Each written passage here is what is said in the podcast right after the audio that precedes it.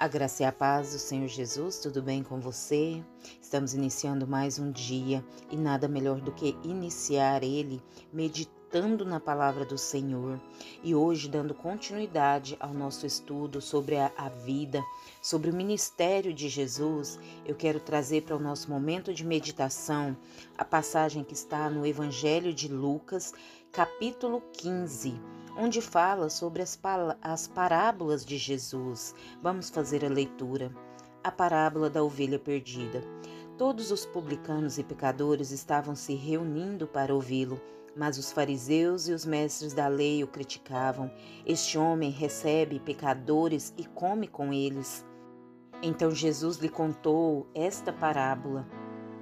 Qual de vocês, possuindo cem ovelhas, Perdendo uma, não deixa as noventa e nove no campo e vai atrás da ovelha perdida até encontrá-la? E quando a encontra, coloca-a alegremente nos ombros e vai para casa. Ao chegar, reúne seus amigos e vizinhos e diz: Alegrem-se comigo, pois encontrei a minha ovelha perdida. Eu digo que, da mesma forma, haverá mais alegria no céu por um pecador que se arrepende do que por noventa e nove justos que não precisam arrepender-se. Vamos abrir aqui um parênteses. Ninguém é insignificante para Deus. Às vezes você pode pensar que você é, não pode servir a Deus porque você não tem nenhum tipo de talento, que você não tem nenhum tipo de dom. Mas eu quero te dizer, meu amado e minha amada, que você tem sim. Deus, ele deposita em cada um de nós os dons conforme a vontade dele para ele usar conforme a vontade dele. O que você precisa é se manter na posição, se manter na posição e dizer para ele: Senhor, eis-me aqui. Senhor, eu estou à sua disposição, me usa conforme a tua vontade. Porque eu vejo muitos cristãos que eles não se levantam, eles não se colocam à disposição porque colocam na mente, não é que não tem nenhum talento que não serve, né, para ser usado na obra. E eu quero te dizer que você tem sim, você tem grande valor para Deus. Todos nós temos. Deus, ele enviou seu filho, seu único filho, para morrer por mim e por você. Isso demonstra o grande valor que ele tem por nós. Então, por vezes, quando você se afasta de Deus, o seu coração se entristece. Por quê? Porque o Espírito Santo se entristece dentro de você. Ele precisa ser alimentado através das suas orações, através da leitura da palavra, através da meditação isso que alimenta o nosso espírito, a nossa alma, essas atitudes de fé que nós devemos ter todos os dias, de dedicar, é, tirar um tempo para Deus, dar ao Senhor o dízimo do nosso tempo. O Senhor nos dá 24 horas para nós fazermos as nossas coisas. Então, por que não podemos tirar dessas 24 horas um tempo para nós dedicarmos ao Senhor? Ele não nos deixa perdidos. Eu posso te dizer dizer porque eu já fui essa ovelha perdida. Um, certa vez eu me afastei do Senhor e eu fiquei por dois anos afastada dele. E eu te digo que não tem coisa pior do que você conhecer o amor de Deus, do que você receber o Espírito Santo e depois você se afastar dele. E nós seres humanos, nós somos falhos. Às vezes nós permitimos que as fraquezas do dia a dia venham tomar conta da nossa mente e acabamos nos afastando. E eu quero te convidar a rejeitar essa fraqueza. Eu quero te convidar a se colocar diante do Senhor, a dizer para ele que você é fraca, mas ele é forte, porque é nas suas fraquezas que ele se revela e ele não vai te deixar perdida, ele não te deixa perdida, ele deixa as 99 ali aos cuidados de um outro pastor e ele vai em busca de você. Se você tem estado meio afastada do Senhor, eu quero te convidar para nesta manhã você fazer é, um concerto com Deus, né? Diga para Ele, fala, Pai, eu não posso, mas se o Senhor vier, se o Senhor me fortalecer, se o Senhor segurar as minhas mãos, eu conseguirei, porque não depende de mim, depende da tua força. E o Senhor me fortalecendo, eu conseguirei me manter na tua presença. Amém? Vamos dar continuidade à nossa leitura. A parábola da moeda perdida. Qual é a mulher que, possuindo dez dracmas e perdendo uma delas, não acende uma candeia, varre a casa e procura atentamente até encontrá-la, e quando a encontra, reúne suas amigas e vizinhas e diz: Alegrem-se comigo, pois encontrei minha moeda perdida. Eu digo da mesma forma, há alegria na presença dos anjos de Deus por um pecador que se arrepende. Você está observando que no céu há festa quando um pecador se arrepende dos seus pecados, quando ele se volta para Deus, quando ele volta para o aprisco do Senhor, há festa nos céus, os anjos se alegram. Então, se você tem estado afastado, se volte para Deus, volte para os braços do Senhor, volte para o aprisco, para debaixo das asas do Onipotente. Amém? Vamos dar continuidade à parábola do filho perdido. Jesus continuou: Um homem tinha dois filhos. O mais novo disse ao pai: Pai, quero a minha parte da herança. Assim que assim ele repartiu as suas propriedades entre ele. Não muito tempo depois, o filho mais novo reuniu tudo o que tinha e foi para a região distante, e lá desperdiçou os seus bens, vivendo irresponsavelmente. Depois de ter gasto tudo, houve uma grande fome em toda aquela região e ele começou a passar necessidades. Por isso foi empregar-se com um dos cidadãos daquela região, que o mandou para os que o mandou para o seu campo a fim de cuidar de porcos. Ele desejava encher o estômago com as vargens de alfarrobeira que os porcos comiam, mas ninguém lhe dava nada.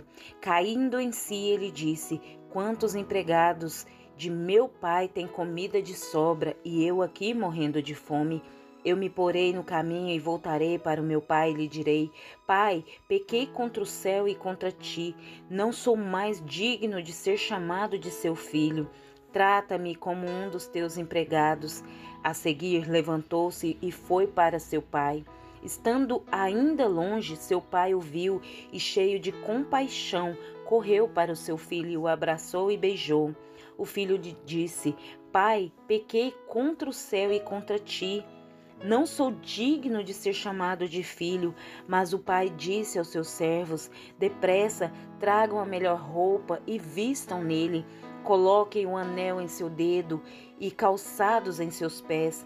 Tragam um novilho gordo e matem-no. Vamos fazer uma festa e alegrar-nos, pois este meu filho estava morto e voltou à vida, estava perdido e foi achado, e começaram a festejar o seu regresso. Enquanto isso, o filho mais velho estava no campo. Quando se aproximaram da casa, ouviu a festa e a dança. Então chamou um dos servos e perguntou o que estava, o que estava acontecendo. Este lhe respondeu: Seu irmão voltou e seu pai matou o novilho gordo, porque o recebeu de volta são e salvo. O filho mais velho encheu-se de ira e não quis entrar. Então seu pai saiu e insistiu com ele.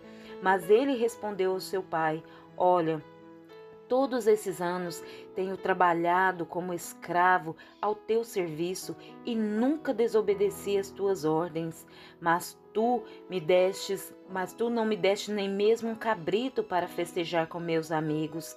Mas quando volta para casa esse teu filho que esbanjou os teus bens, que as, com as prostitutas matas o um novilho gordo para ele. Disse o pai: Meu filho, você está sempre comigo e tudo que tenho é seu. Mas nós tínhamos que celebrar a volta deste irmão e alegrar-nos, porque ele estava morto e voltou à vida. Estava perdido e foi achado. Glória a Deus. Esta parábola, ela também nos remete aos filhos que saem da presença do pai. O pai ele se alegra quando um filho volta para casa. Muitos cristãos, não é que se afastam de Deus, eles ficam depois é, afastados por muito tempo porque têm medo e vergonha de voltar aos braços do Pai. Eles têm medo do julgamento, eles têm medo é, do que vão pensar, do que vão dizer, eles têm medo de estar novamente na presença de Deus e Deus não aceitá-los. Mas se você tem passado por momentos assim, eu quero te dizer que o Pai, ele se alegra imensamente quando um filho retorna à sua casa. Deus, ele é tão amoroso, ele é tão amoroso que quando nos arrependemos dos nossos maus caminhos e desejamos voltar para a presença dele, ele apaga todo o nosso passado, ele nos perdoa e apaga o nosso passado. Os nossos pecados, é, eles foram todos pagos e justificados pelo sangue de Jesus que foi derramado na cruz do Calvário.